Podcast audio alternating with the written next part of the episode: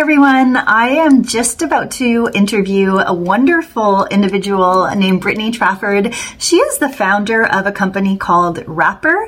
They are based in Canada and how I came about this wonderful organization is I was on the hunt for an alternative to gift wrap. I cannot stand the idea of spending money on beautiful gift wrap paper and then seeing it tossed in the recycling bin only to end up in a landfill. And most of gift wrap paper is not recyclable. In fact, 540,000 tons are ending up in the landfill in Canada alone. Now imagine what that looks like worldwide. So Brittany Trafford from Wrappr is an incredible individual. She's the creative lead as well in these beautiful designs called Furoshiki. So it's an alternative to wrapping your gifts with traditional paper. This is silk. You can also get cotton and different blends, but it is absolutely beautiful. And we're going to show you how to wrap bottles of wine, boxes, and flower arrangements. Hi, Brittany. Hi, Tanya. How are you? Fabulous. So tell us about Wrappr. Wrappr is a reusable uh, alternative to one time use wrapping paper. So our product is uh, furoshiki gift wrap, inspired by the Japanese concept of furoshiki, which is wrapping gifts with fabric. Uh, we commission original artwork from independent artists from all over the world. So all of the artwork on our wraps is original, and artists get um, they get paid up front, and then they also get a royalty on every sale. So we have two missions to our brand. The first mission is to eliminate the waste created by gifting, and the second mission is to support real artists. Those are two wonderful missions. We both uh, care very much about the environment. We care about circularity, and we're both, you know, on a mission to change how people pamper and splurge. Hence uh, the name of my consultancy. But what I wanted to mention quickly is the incredible waste uh, gift wrap causes. So 540,000 tons of gift wrap lands in the landfill, specifically in Canada. So, what prompted you to start this company? Like, what was it about sustainability or circularity that you cared so deeply about before you even launched Wrappr? In 2019, I um, had a baby. It felt like everyone in my life went to Dollarama. The artwork was bad. It was just really mm-hmm. tacky. Mm-hmm. It looked like bad graphic artwork, and it was so specific to a baby girl that it couldn't be reused any other time mm-hmm. of year. I know so many artists. I know so many freelancers and creative people you know, having their artwork given as part of a gift is a great opportunity. It's great exposure. Um, yeah. You know, and to have it on a piece of garbage that's just going into a landfill just feels um, like a waste. Around the same time, my brother had just returned from Japan, and he had uh, him and his girlfriend went for a vacation, and they came back with some furoshiki wraps. The artwork was beautiful. The artwork was gorgeous. So that kind of sparked some interest there. I mean, I was looking for all kinds of alternatives. It was just like the most simple, the most effective, and the best solution for artists as well for our works. So I just want to quickly show everyone what this looks like because it's absolutely stunning. This one is made out of silk.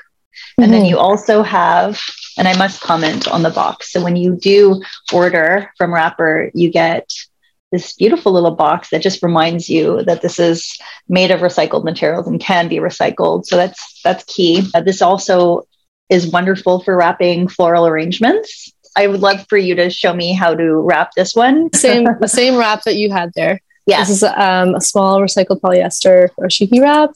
So we're going to put it in the center and then just turn it diagonally so that the sides of the box are perpendicular with the sides of the wrap. And you tie them in a double knot. Okay. Very, very simple. All right, all right. Tie- good so far. Tie them in a double knot. And then you come back to your other two remaining corners.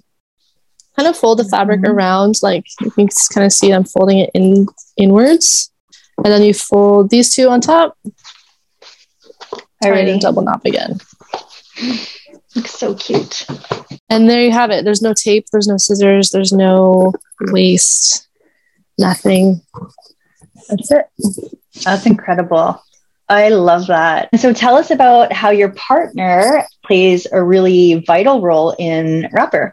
My partner Dave is a photographer. He's been, you know, a photographer in Toronto for like 15 years. From the very beginning when I started like talking about this brand, he was always very willing to lend his talents and skills to this. And uh, it was very simple in the beginning. You know, we were just shooting everything on white, like in our dining room. As the world has opened up, I feel like the company has also grown kind of at the same rate. Now we're doing events in person. Now we're renting studios and hiring models, and there's more people on set um, because we can do that now, you know? So definitely the company keeps like requesting more from him as it mm-hmm. grows. And yeah, it's fun. Like we have like complete creative freedom and that's so valuable and it's so fun. Not having a boss. There's no boundaries because so your husband's a photographer and clearly understands you know how to put beautiful things together and capture the best moments and best angles.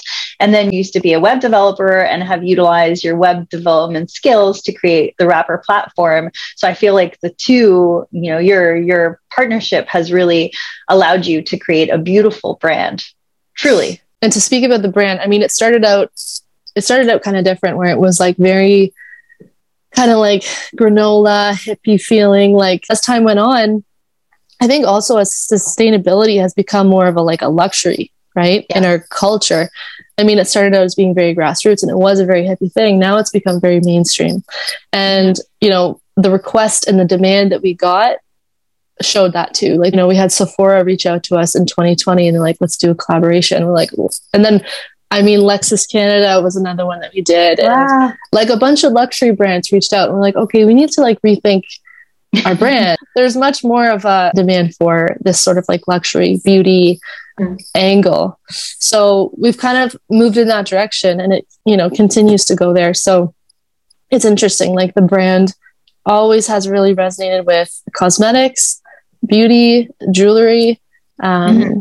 and a luxury feeling, which I didn't really see coming. But I think that's yeah. just a sign of where sustainability is now. Definitely. And it's here to stay and it's constantly evolving and it's it's I like to say sustainability is sexy because when I first started uh, mm-hmm. with my company, my consultancy, I literally trademarked that sustainability is sexy because back in the day, you would never put sustainability and the word sexy together in one sentence. It, mm-hmm. They did not coexist. And mm-hmm. sustainability mm-hmm. was very granola.